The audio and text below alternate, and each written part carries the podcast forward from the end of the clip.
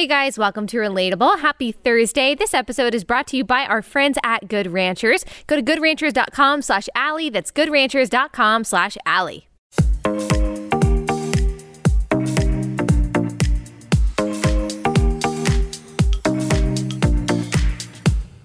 Okay, today we are talking again about Disney and our boy Ron DeSantis and this parental rights law and how it is still making waves. And Ron DeSantis is taking some special treatment away from Disney because of their response to the parental rights in education bill, known by its critics as the Don't Say Gay bill. So we're going to talk about that. It says a lot about the culture wars, the future of conservatism, the definition of conservatism. It's a very interesting and important and I think kind of exciting moment when it comes to our political scene. And we're also going to talk about how the White House is responding to all of this. And then I'm going to react to some crazy TikTok videos at the end of it. So it'll be a good, fun episode. But before we get into that, let me start with something even more fun than the rest of what we are going to talk about. And that is the conversation that I was having with my team before the cameras turned on. I wish that you guys could have heard the conversation, and in the future, we're going to make this a segment, some kind of throwback Thursday where we are talking about something from the early 2000s where we're reminiscing on. And what I was reminiscing on today was the Backstreet Boys and boy bands. That's what we were just discussing, because the Backstreet Boys are on tour. And I don't think you have ever met a bigger Backstreet Boys fan than I was when I was in second grade. I mean, I had most of their albums. I had a Backstreet Boys nightgown. I had Backstreet Boys posters in my room when I was in, I don't know, probably second to fourth grade were really my prime Backstreet Boys years.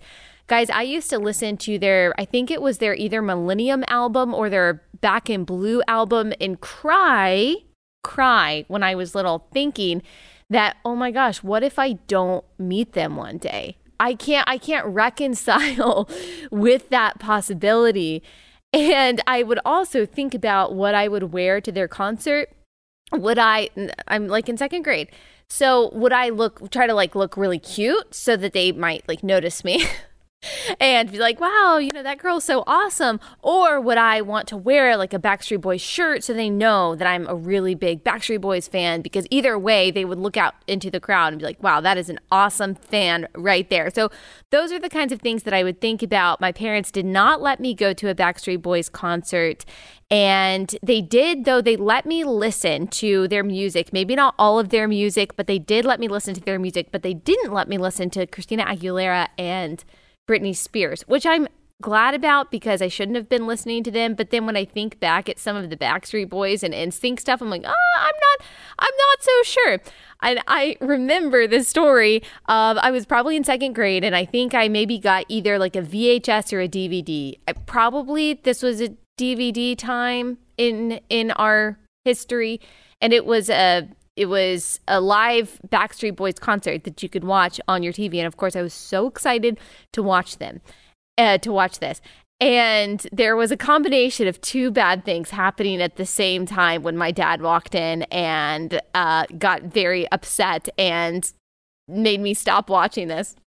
So just if you don't want to hear me say this phrase, then maybe you should skip forward or not let your children hear. But there is, I think it's in Backstreet's Back All Right.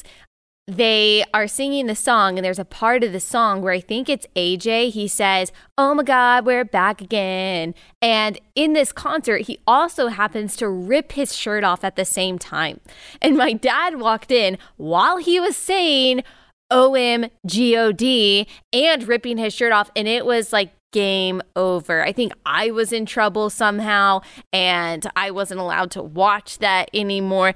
And when you think about boy bands, that whole combination that I just described, and just boy bands in general, it's a very weird concept. I decided to reminisce some more last night, and I watched this video, this live performance by NSYNC singing I Just Got Paid, Just Got Paid Friday night. And they had fake money falling from the ceiling, and they did this dance move where they turned around and they shook their booties while they were spanking their behinds.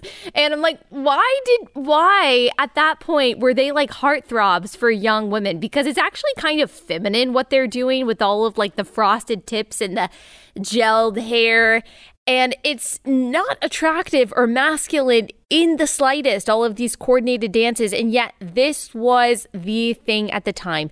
Very odd concept. I'm glad that we have evolved from that. I'm glad that we left that behind. However, I would absolutely still see Backstreet Boys in concert to this day, just so my 8-year-old self could be satisfied knowing that I did finally accomplish that dream, and all of those tears were for naught because I was able to see them in concert. That's what we were talking about. That's the nostalgia that we were replaying before this, and I hope it's brought you back. What was your favorite boy band? Was it 98 Degrees? Were you a renegade like that you decided that you were just going to get out of the battle of the boy bands between NSYNC and Backstreet Boys, the two mainstream ones? And you decided to go with 98 Degrees, or maybe it was someone else. I don't even know who else was out there. Or was it NSYNC, or was it Backstreet Boys? What was your favorite song? Were you one of those cool people whose parents allowed them to go to concerts? Because I was not. And now looking back, it's probably a good thing, but I was very sad at the time. So I would love to hear your memories of that. I would love to hear your favorite boy band. So message me, tell me about that, and maybe I'll talk about it again on our next Throwback Thursday. All right, just wanted to loop you in on some important behind-the-scenes conversations that we have before the filming of Relatable. Let's actually get into what we are talking about today. Before we do, let me tell you about our first sponsor for the day, and that is GenuCell. If you are looking for a great topical way to look your best to make sure that your skin is healthy and as firm as possible, especially if you are getting to be old like me, who just hit 30, but you know, you're not looking for any kind of invasive treatment like Botox or something like that, then maybe you need to look into a really good skincare regimen like the one that GenuCell has. They have a new ultra retinol cream that is made with concentrated hyaluronic acid. This technological wonder hydrates your skin at a cellular level and builds on the deep moisture with the incredible anti-aging effects of a natural retinol alternative for soft, nourished, and silky smooth skin without the harsh side effects of retinol. Go to GenuCell.com/Allie now for up to 50% off the brand new Ultra Retinol Cream. You'll also get GenuCell immediate effects for results in 12 hours or less free with your order. That's a great deal. Go to GenuCell.com/Allie. That's GenuCell.com/Allie. Free express shipping, free returns, exquisite customer service, and 100% money back satisfaction guarantee. Go to GenuCell.com/Allie. That's GenuCell.com/Allie. Okay, so Ron DeSantis, a personal favorite around here and among most Republicans. He is, according to the AP, repealing a law, or the Florida Senate on Wednesday passed a bill to repeal a law allowing Walt Disney World to operate a private government over its properties in the state. They currently have this district that basically gets to do what they want. They don't get to flout all laws, obviously, but they basically get to set their own rules. But the Florida Senate, the Florida legislature, along with Ron DeSantis, they're now pushing back against that and saying, look, if you are going to battle against Florida parents and Floridians, the majority of whom actually support this parental rights and education bill, once they are actually read the bill and they actually read what's in the bill, they don't just hear the propaganda from the mainstream media calling this "don't say gay," once they see that this is a law that covers kindergartners through third graders and just prohibits schools from keeping secrets about that child's well-being from the parents, and prohibits formal classroom discussion about things like sexual orientation and gender identity.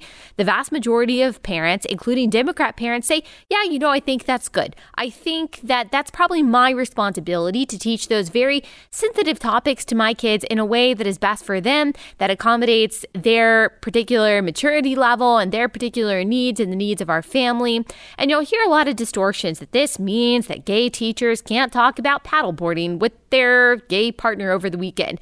That's not at all what this is, although I don't really think that you should be talking to kindergartners through third graders about that kind of thing, like about your personal life, but that's not prohibited by this law. And it doesn't prevent teachers from reporting abuse or protecting children from potential abuse or neglect at home. Teachers in Florida, as in most states, they are mandatory reporters. So if they suspect actual abuse and neglect, they are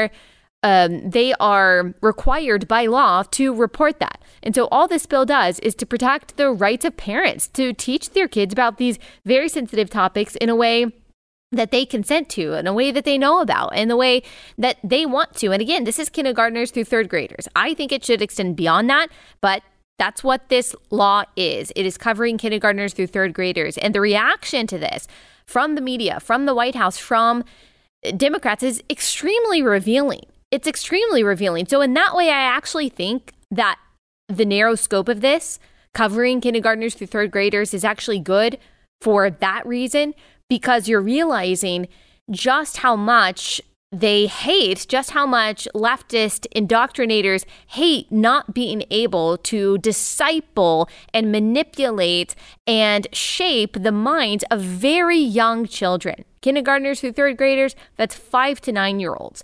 And the bill says, sorry, you can't talk to them about switching their gender. You can't talk to them about sexual orientation and sexuality at that age. The fact that anyone would oppose that, the fact that anyone would have any problem with that, yeah, that is why we are having a conversation about what grooming looks like. Grooming isn't necessarily specifically targeting a child for sexual abuse yourself. It is also introducing children to confusing and very mature and, quite frankly, immoral topics that are priming them for decisions and for thoughts that they just aren't ready to have yet, especially without the presence, the knowledge, and the consent of their parents. But this is queer theory.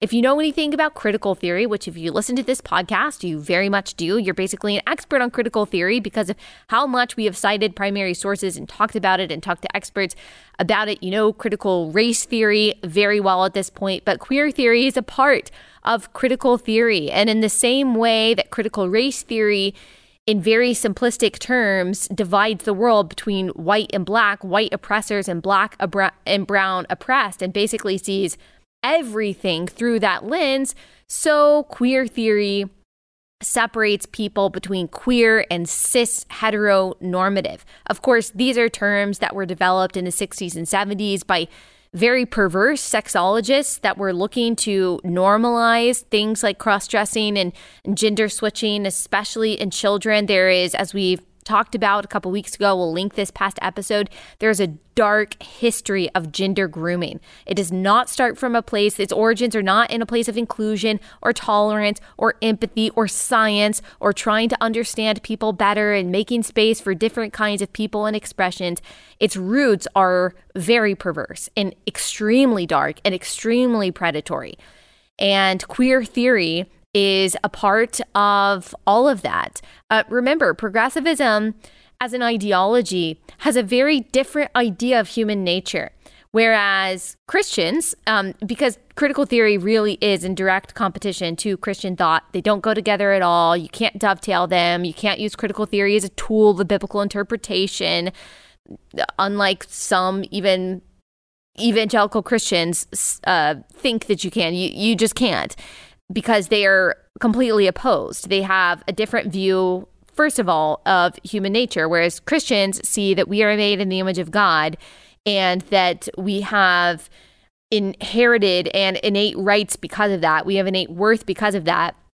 God tells us who we are. Our bodies are part of who we are. We are made, as Genesis 1 says, male and female. That is a part of being made in God's image that is an important part of who we are. Our bodies have a purpose. It can't be changed by declaration. It can't be changed by thought. It can't be changed by feeling. Remember, progressivism really doesn't believe in human nature like that. They really believe that human beings are able to just kind of be molded as society and ideology and cultural and social trends see fit, or as the mind sees fit. This has a long philosophical history going back hundreds of years. This idea that we really don't have any kind of fixed nature, that people can be changed and molded as those in charge want them to be changed and molded, or as they declare themselves to be. And you should definitely read Love Thy Body by Nancy Pearcy, who does a brilliant job of discussing all of this. So our differences, our disagreements about whether or not a man can become a woman, whether or not we should be talking to little kids about this stuff, really goes back to Genesis 1, as all things do. Like, who do you believe is in charge? Who do you believe made us? How did he make us? Why did he make us? What do our bodies actually mean? Until we understand the fundamentals of this and the fundamental disagreements between queer theory and critical theory and Christianity and Christian thought, like, we're not going to be able to have real productive, substantive conversations about this. And that's part of the reason also why I just completely am against any form of conservatism that isn't conserving the basics of Genesis 1, that God made us male and female. That's what gender is. That's what the family is. That's what procreation should look like, because that is the basis for conservatism. If we're not conserving the most fundamental parts of human existence and the nucleus of society, which is the family, then we're not going to get all of these other parts of conservatism that we want. A lot of people disagree with that, but that's just the case. I mean, it'll take a few years just to prove us right. And actually, we are seeing it being proven right now. We've abandoned all of those fundamentals, biblical fundamentals, as a society. And now we are getting people who think that it's okay to talk to little kids about transitioning and being a different gender. As Libs of TikTok shows us on a daily basis, there are many teachers who are so brazen to talk about their predation and talking about these kinds of things on TikTok. And she shares those things. And as I've said, progressivism is like mold. It likes to spread in the dark, and it doesn't like light to be shown on it and exposed. And that's exactly what Libs of TikTok does. That's exactly what we have to do. That's exactly what the Florida bill does. So anyway, it's a good bill. It's a good law. And obviously Disney World, with their wokeness and the ideology that they purport, and also their very troubling history of having employees that have been booked for child sexual predation, they are against this. And lots of Democrats and the White House have rallied alongside them. And Florida has said to loop all the way back. I know we kind of went on a detour. To loop all the way back, Ron DeSantis has said, look, you're not going to get special privileges if you do this, if you push back against Floridians, and if you act that way. Basically, if you threaten us, they've threatened to leave. And they tried to basically wage war against this law and Ron DeSantis. And Ron DeSantis said, sorry, you're not going to get the special privileges that you have enjoyed for so long if you wage war against Floridians. DeSantis wrote in a campaign fundraising email on Wednesday, if Disney wants to pick a fight, they chose the wrong guy. As governor, I was elected to put the people of Florida first, and I will not allow a woke corporation based in California to run our state. And so they're taking away some of the privileges that this district enjoyed. It was called, or it is called, the Reedy Creek Improvement District, and the control it gave Disney over 27,000 acres in Florida was a crucial element. This is according to the AP and the company's plans to build near Orlando in the 1960s. Company officials said they needed autonomy to plan a futuristic city along with the theme park. The city never materialized, however. Instead, it morphed into an Epcot theme park, but they were still able to, as I said in the beginning, kind of set the rules that they wanted to. And Republicans are now saying, I'm sorry, you're not going to enjoy these privileges if you're going to wage this kind of war. Look, I think this is a great thing. There are Republicans, a lot of Democrats, but a lot of Republicans saying that, oh, this is not good. You are basically you are punishing a corporation for their free speech. And we need to be pro-free speech, and we don't want this to be weaponized against conservatives or conservative companies. It's going to get in the wrong hands if a Democrat wants to do the same thing or ever runs the state of Florida. Having something like this on the books just sets a bad precedent. But I'm sorry, I don't agree with that. Like, we're past that stage. The fact of the matter is that corporations are way too powerful. They have way too much influence in the United States. And it was never a conservative principle to give this kind of corporation a special privilege. A privilege is not a right. The company does not have a right to have an autonomous district where they get to run the show how they want to and they have their own rules. That was a privilege that the state at one point decided to allow them. But now Disney has decided to wage war against the values of the majority of the people in the state. And I think the people in power have every right to say, look, you have your rights. You can say what you want to say. That's fine.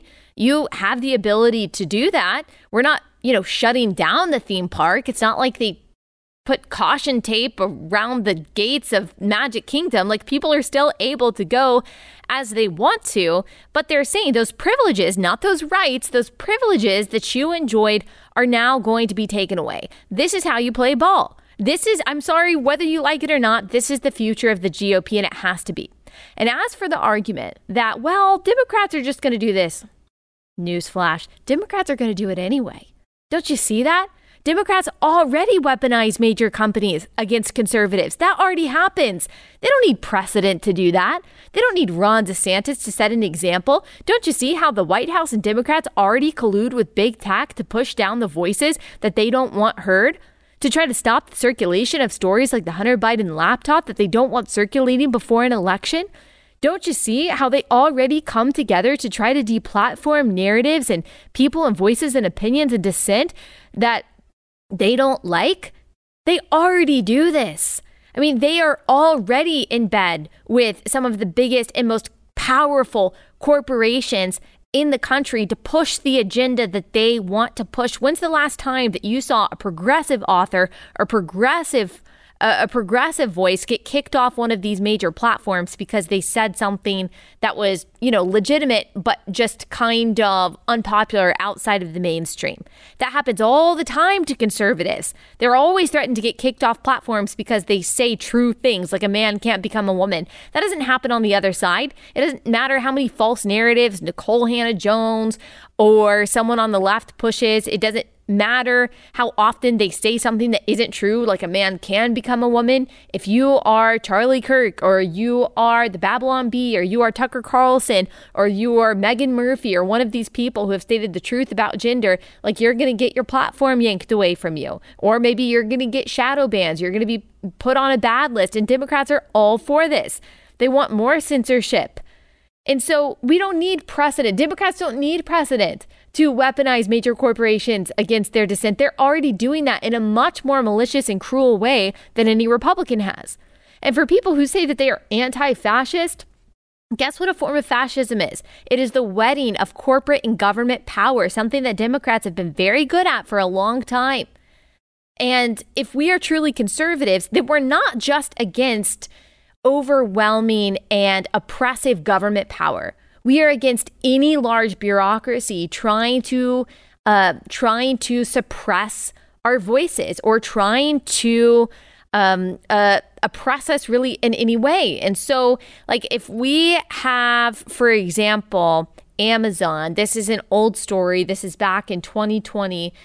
And they reportedly decided not to help with the distribution of vaccines until after Biden took office. They had the capability of doing that when Trump was still in office, but then they decided not to help out until Biden was in office. I know there are lots of different thoughts about the vaccine, but they believed, obviously, that it was going to be this life-saving thing. And they decided it was more important to suspend this life-saving vaccine for political reasons, because they didn't like Trump. Like, that is the government colluding with corporations to mistreat people, to discriminate against people.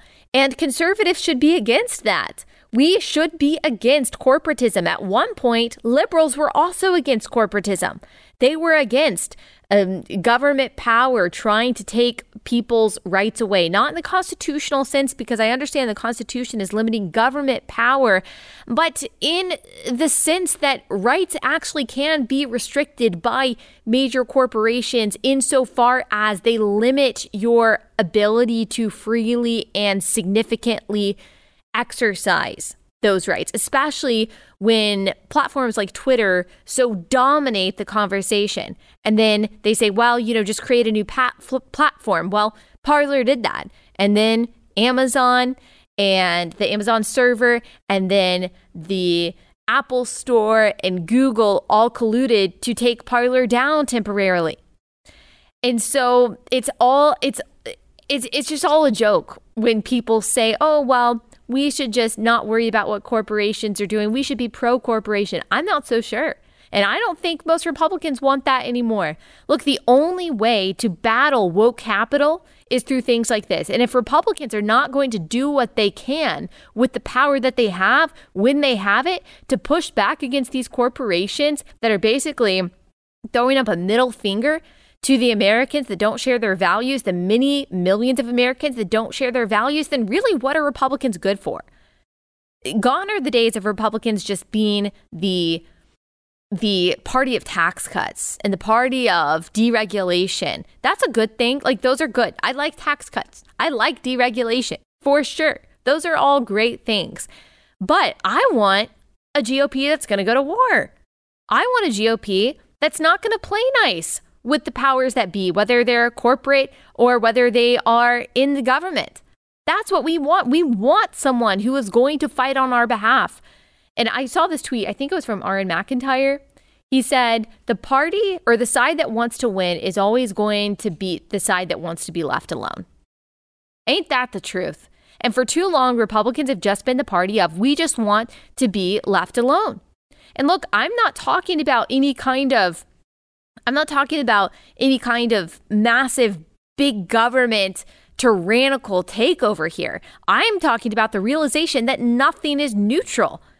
We're not going back to just neutral, because unfortunately the left doesn't want their corporations or institutions to be neutral. I think most conservatives would love that. Like, we would just love public education and academia to just teach reading, writing, and arithmetic, and for corporations to be completely apolitical. But that's not the game that the left has decided to play. They have decided to be the imperialists that they are. They have decided to say, we are going to take over and destroy every once apolitical and neutral institution that exists, and we are going to make it into our image. And then when the right comes along and says, oh, no, I don't like your ideas. Those are bad ideas. I want my ideas to be what's shaping curriculum. I want my ideas to be the ones that are pushed forward. Then you are accused for just pushing back in a kind but, pointed way. You are accused of being a Christian nationalist. You're accused of being a fascist. You're accused of being an authoritarian. It's all projection. It's kind of like, that victim complex that someone does something to you, they do something really mean, and then when you respond, or when you say, hey, this person is doing this bad thing, this person is doing this mean or stupid or whatever thing, then that person who first did the bad thing claims that they are a victim because someone talked about the fact that they are doing the bad thing. And that's kind of the role that the left plays, but you can't fall into it. They claim that they are not waging a culture war, that they're just standing up for rights. They're just standing up for, inclusion and tolerance. No, they're not. They hate you, they hate your views, and they believe that a democracy means fewer voices that sound like yours, that sound like Christian conservatism. So what I'm talking about is that we no longer come with like a plastic spoon to a knife fight. And look, I'm using a metaphor here, okay? We're not condoning violence. I'm talking about a battle of ideas. We cannot come to the table with neutrality. We have to come to the table saying, you know what? I don't like this curriculum that is in Florida schools or is in my schools. Here's the curriculum that I think that we should be teaching. I think our kids should be learning the classics. I think our kids should know about the Bible and learn about the Bible in schools. It doesn't mean that the teacher has to say, this is a revelation from God, but they need to know the Bible because it is the most influential book in the entire history of the world and also happened to lay the foundation for Western civilization. I think that they should learn about the family. I think that they should learn, if they're going to learn this in an age-appropriate way, that being a boy is good, being a girl is good. Like, we need to not be afraid to push back with good ideas. I'm not talking about right-wing imperialism. I am talking about replacing the bad ideas of leftism with the good ideas of conservatism and not letting corporations or any institution get away with their bullying. Because when you call out the bully and you push back against the bully and they say, oh, you're the one that's bullying, you don't need to respond and say, oh, I'm so sorry, you're absolutely right. You need to do what Ron DeSantis does, and you just need to double down. You need to double down. Corporations should not get special privileges. They shouldn't. I mean, they just shouldn't, especially in this way when they are waging war against parents and average Floridians. They just shouldn't. Really, that is, as I said before, anti-conservative, because that's the government picking and choosing winners. That's not capitalism. That's not a free market. That is some sort of crony capitalism. You could even say that's some sort of fascism if you wanted to go there. That is the government colluding with corporations and corporations getting so powerful that they actually impact your life to the point to where you can't fully exercise your rights as a parent or as a person. That's not good. So whether you like it or not, like, this is the future. Hopefully, I hope, the future of the Republican Party. Are there limits to this? Yes, but I think Ron DeSantis, I think this is a strategic move. I think it's a good move. I was thinking about a way to describe Ron DeSantis the other day, and this is how I would describe just his, just like, win after win after win. He goes out of his way to do the right thing. There are so many things that he doesn't have to do, but then he does, just because it's awesome. I mean, obviously, from my conservative perspective, like, he didn't have to do this. I think people would have probably forgotten about the whole Disney thing if a couple weeks passed and he did something else, but then he just doubles down. And I really like how he treats the adversarial reporters and the Democrats. Is he just kind of rebuffs them. And then he moves on. He doesn't get into these petty fights, and he doesn't get into Twitter wars, and he doesn't get into all of this just like personal stuff like other Republican leaders have and do that really wastes a lot of time. It is really just narcissistic. He seems to actually be representing the needs and the concerns of conservatives, and I love it. I hope that there are 100 more Ron DeSantis's in Congress, in state legislatures. Governors, come on, like, model your governorship, model your political moves after Ron DeSantis in the Florida legislature, because they really are setting the tone. And Democrats who are freaking out saying, oh, well, you know, it's not just Florida. It's not an isolated incident. You're absolutely right. From your lips to God's ears. I've got more to say about this in just a second. Let me tell you about our second sponsor for the day. And it's very pertinent to what we're talking about now, and that is Heroes of Liberty. So at one point, Disney and Scholastic were the storytellers of our childhoods. Unfortunately, these are no longer the purveyors of family-friendly material and content for our children. The culture they create is trying to brainwash kids into a new dystopian world with no God, no gender, nor no real sense of right and wrong or objective truth. And that's just not what we want our kids to learn. It's not good for them. It's not good for society. Thankfully, Heroes of Liberty is an alternative.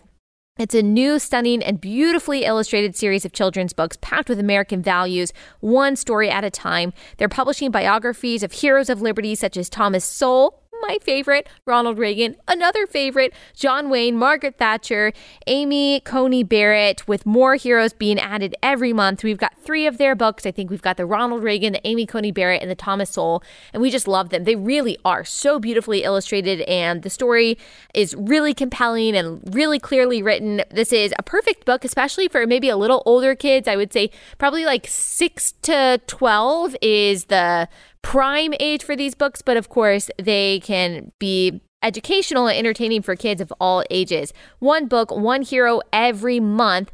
If you go to heroesofliberty.com, discount code Allie, you subscribe, and then they send you those books. You will receive a free book with my code, and with the $19.95 $19.95 subscription program. So go to heroesofliberty.com, discount code Allie for that discount. Go to heroesofliberty.com, discount code Allie. Let me play you how this is all being so misconstrued by the White House. This is Jen Psaki talking to Chris Wallace, who is now on CNN Plus, and I hear that CNN Plus just isn't doing too well. And of course, we shed a very sincere tear for that. But, you know, Chris Wallace, I still think is a great interviewer, and what a mistake leaving Fox News. But anyway, here is part of his interview with Jen Psaki where she totally misconstrues what's going on here, as usual. Don't parents have a right to have concern? I mean, we're talking specifically here about teaching about sex in kindergarten through third grade. I have to say, as a parent, I would have problems with that. But the law is not about teaching sex education. It's about teaching about gender identity.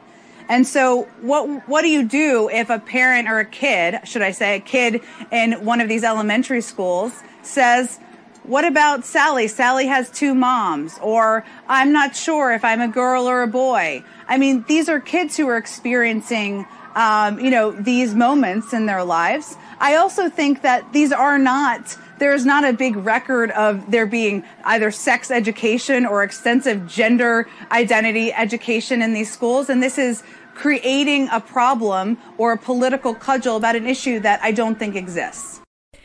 So many things here. First of all, if Sally has two moms, she's allowed to talk about that. A student is allowed to talk about that, and a teacher would be allowed to say, Sally has two moms. Again, that is not what this law is about. This is prohibiting official classroom discussion, kindergartners through third graders, about sexual orientation and gender identity. Jen Psaki says, what if a little kid says, I don't know if I'm a boy or a girl? Well, then that's a real problem, isn't that, Jen Psaki? And I don't want a teacher to be handling that. That means that a parent who loves that child and knows that child so much more than any bureaucrat or teacher or administrator or member of the Biden administration does, they need to know that. They need to know that that child is confused. And those parents, of course, I believe, need to reaffirm to that child, no, God made you a girl. God made you a boy. Oh, it's okay, little Sally, if you like dirt bikes and you like to wear overalls instead of dresses, that's okay. God made you a girl. So the parent can handle that however they want to. But it's really troubling that Jen Psaki thinks that it's apparently normal and good in the role of a teacher to, I don't know, hold some kind of discussion about why Sally is confused about whether or not she is a boy or a girl. That's really, really disturbing to me.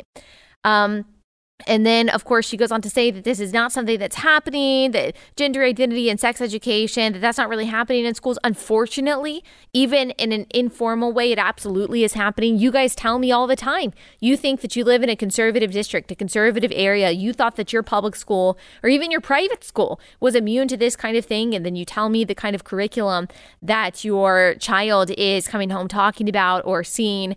I saw this worksheet that is apparently standard in a lot of public schools for sophomores across the country, sophomores in high school, and it was explaining how important it is to use someone's preferred pronouns. It gave 10 reasons for why you need to use someone's preferred pronouns, and it's basically psychological and emotional manipulation. It's moral manipulation. It's moral extortion is what it is.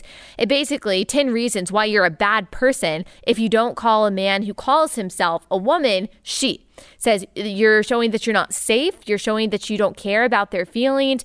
You're showing that you're not a trustworthy person. And of course, a young person who just wants to be accepted, who just wants to be popular, who just wants to be liked, and who doesn't want to be thought badly of by their peers or by their teacher, they're just going to say they're going to be morally extorted successfully.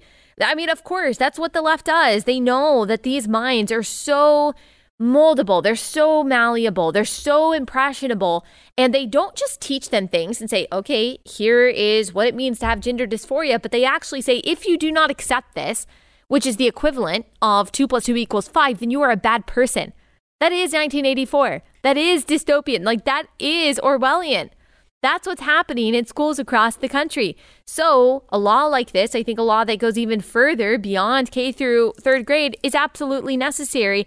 And we as conservatives, as Christians especially, need to be involved in pushing back against this stuff. Whether your kids go to public school or not, you have a stake in your community. So you should care about what's going on in your city council, in your school board, in the public schools, in your area. You're a taxpayer. And so you help fund that kind of thing. And so you absolutely should have a say, and don't let anyone tell you otherwise. I saw this terrible story, and I see these a lot. This was a Reddit post, and it was by a parent wanting some support for their child.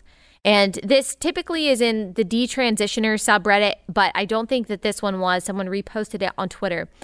And it was this mom asking desperately for help for their child. So she says this: I have always been in support of my transgender daughter. When she was still a boy and started expressing a want to be a girl, I did everything right. Therapist, then puberty blockers, everything right. Because, of course, there are people telling this woman that this is everything right, and parents want to do what's best for their child, and they are also morally extorted. They are told, hey, your child's going to commit suicide if you don't go in this direction. So now this mom said, now she is 20-something, but she is 20, but she's actually talking about her son, but I'm using her language. Now she is 20 and everything is falling apart. We had to hold off on the bottom surgery because of cost, but now finally had enough and went and got several consults. All have said the same thing. The puberty blockers have left her with a micro penis. That's such a dystopian sentence in and of itself. She has to get part of her vagina made with a colon. Well, one of her friends had that surgery, and even years later, it smells fairly colon-like. Obviously, my daughter is now distraught. She is in counseling, but is becoming worse and worse in her mental state, and I am frantic. On top of this, she has never had any sexual function, no urges, no erections. Even when she tried, sorry, this is graphic, but even when she tried masturbation to see if she could stimulate herself, nothing. The doctors say this may not change even after surgery. Her dating life is dismal as well. We knew it would be hard, but it is impossible. The one man who was with her for a while soon just became frustrated by her lack of sexual anything and broke it off. I don't know what to do. A friend suggested I post here for advice. Please help me help my child. This is devastating. This is absolutely devastating. This is not an isolated case. I mean, this is the reality of puberty blockers. This is chemical castration. This is what happens when you put a child on puberty blockers. It is chemical castration. And they are never the same. If this person decides that, okay, you know what, I think it was a mistake and I want to be a male again, well, he is never going to have sexual function. He's never going to have normal genitalia. He cannot erase the physical and psychological experiences that he has had while being on puberty blockers. You know that puberty is important not just for your body, but also for your mind. Like, your mind changes a lot during puberty. And you are disrupting a natural process, which, yes, is a form of abuse. Because a child who doesn't even have their frontal lobe developed yet might be a little confused, or maybe they were told at school that because they like some things that the opposite sex typically likes, that maybe that means that they aren't really the gender that they were born with. This is the product of this kind of ideology. Like, this is the product of this kind of thing. And the White House recently put out on the so-called Trans Day of Visibility a chart that explains and encourages gender affirming care. And one of the things that they say is that puberty blockers and going on cross-sex hormones, that is reversible. It is not reversible. There are very serious physical, lifelong repercussions with that. If a young woman say she gets top surgery, this is happening when they're 14, 15, 16, 17 years old because she thinks that she's a boy. For who knows what reason. Most of the time, these days, it's not actual gender dysphoria. And say she decides, as many do, that this was a mistake, that she is actually a woman. She knows that she's a woman and she wants to identify as that. And she wants to get reconstruction surgery. She wants to get breast implants. It's not the same. You lose feeling. You got all your milk ducts taken out. So you can't breastfeed anymore. I mean, this is abuse. And so for Texas, by the way, to say, hey, this is a form of abuse, to put young children who just aren't mature enough to make these decisions through this kind of procedure and through these kinds of programs that have lifelong repercussions, negative repercussions, that is a form of abuse. And it starts with the power of suggestion. It starts with, very often, not always, I understand young kids, there are a very small percentage of young kids that do actually have gender dysphoria, but it very often starts with the suggestion that, hey, maybe you aren't the sex that God gave you. Maybe you're something else.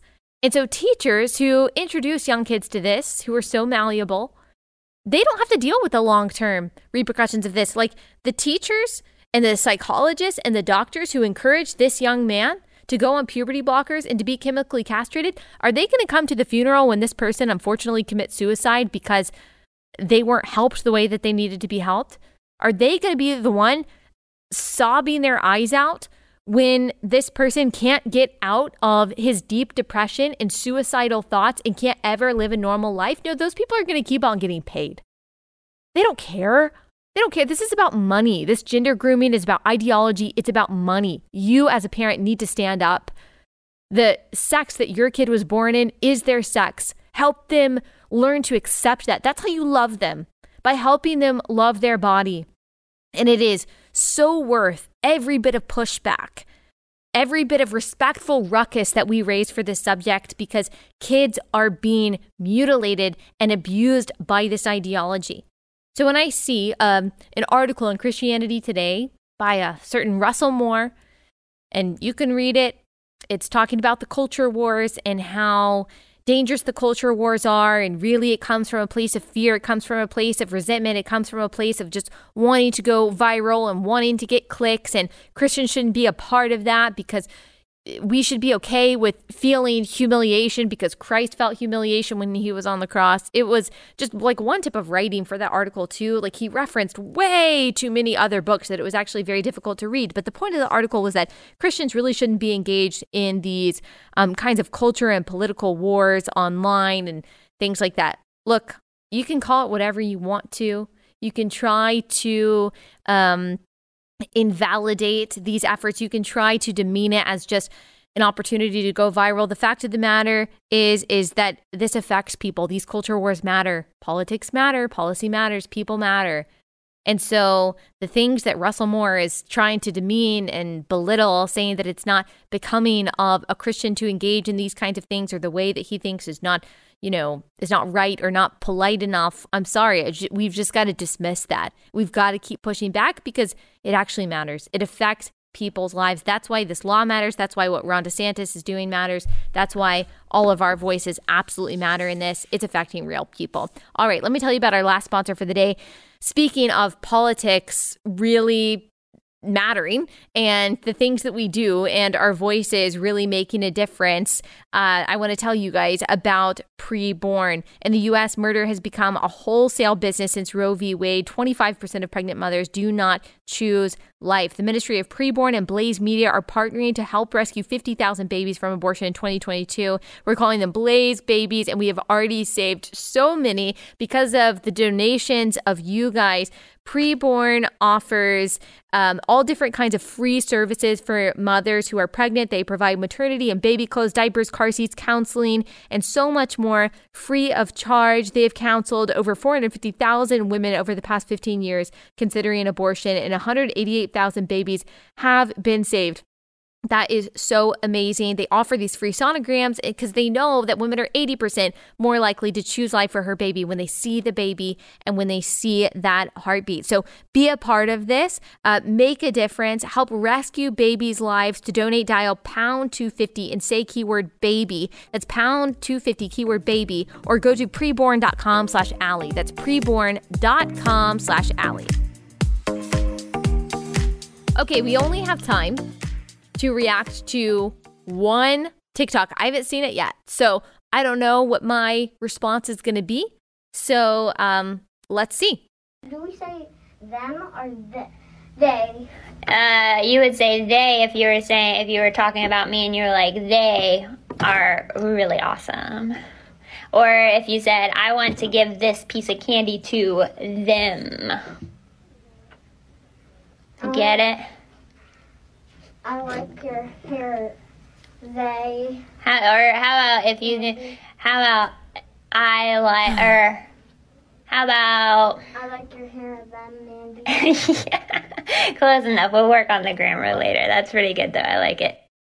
That's really sad. I mean, this person seems like a nice person, and I'm sure she thinks that she's doing her best. But it really breaks my heart how confusing this is for kids. Kids are just starting to learn like pronouns when they're that age. They're just starting to learn grammar, and you're going to tell them to use plural pronouns and are for a singular person. Do you understand how confusing that is? It's so important for kids to understand clarity, to understand definitions, to understand categories, to understand context. That's how they're making sense of the world. That's how they don't get overstimulated and overwhelmed constantly. That's why the family unit is so important. That's why them having a good relationship with their parents, a stable home is so important, because the world is all new to them. It's all overwhelming. They're learning language and gender and who they are and who other people are. It's really important for them to be able to put other people into categories of male versus female. It helps them stay safe. It helps them also in reporting things like sexual abuse and any kind of interaction with someone that they need to tell their parent about. They need to be able to describe that person accurately. They need to be able to know the difference between themselves and someone else. It's really important for kids to know this category and know how to speak and know how to describe things out in the world. And the mass confusion and delusion we are putting on kids in the name of inclusion, in the name of empathy, is going to be so destructive. So Christians, let's be clearer than ever. It goes all the way back to Genesis 1. If we can't affirm Genesis 1, there's no way we can affirm the rest of Scripture. And let us push back against bad, destructive ideas with good, whole, and healthy ideas. And thankfully, the counsel of God gives us those things. We don't have to wonder what wisdom is. God gives us those things, and let us be completely unabashed in declaring those things and being a refuge of clarity and courage for the rest of the world who are victims of this kind of chaos and moral anarchy that we are seeing. All right, guys, that's it for this week. Get your merch. We will put the merch link in the description of this episode. We've got awesome t-shirts, and we've got more things coming. We've got some of our favorite alliterations on t-shirts, so make sure that you go buy that. Guys, if you love this podcast, it would mean so much to us if you leave us a 5-star review wherever you listen, especially on Apple Podcasts. Thank you, guys. You are awesome, and we will see you back here on Monday.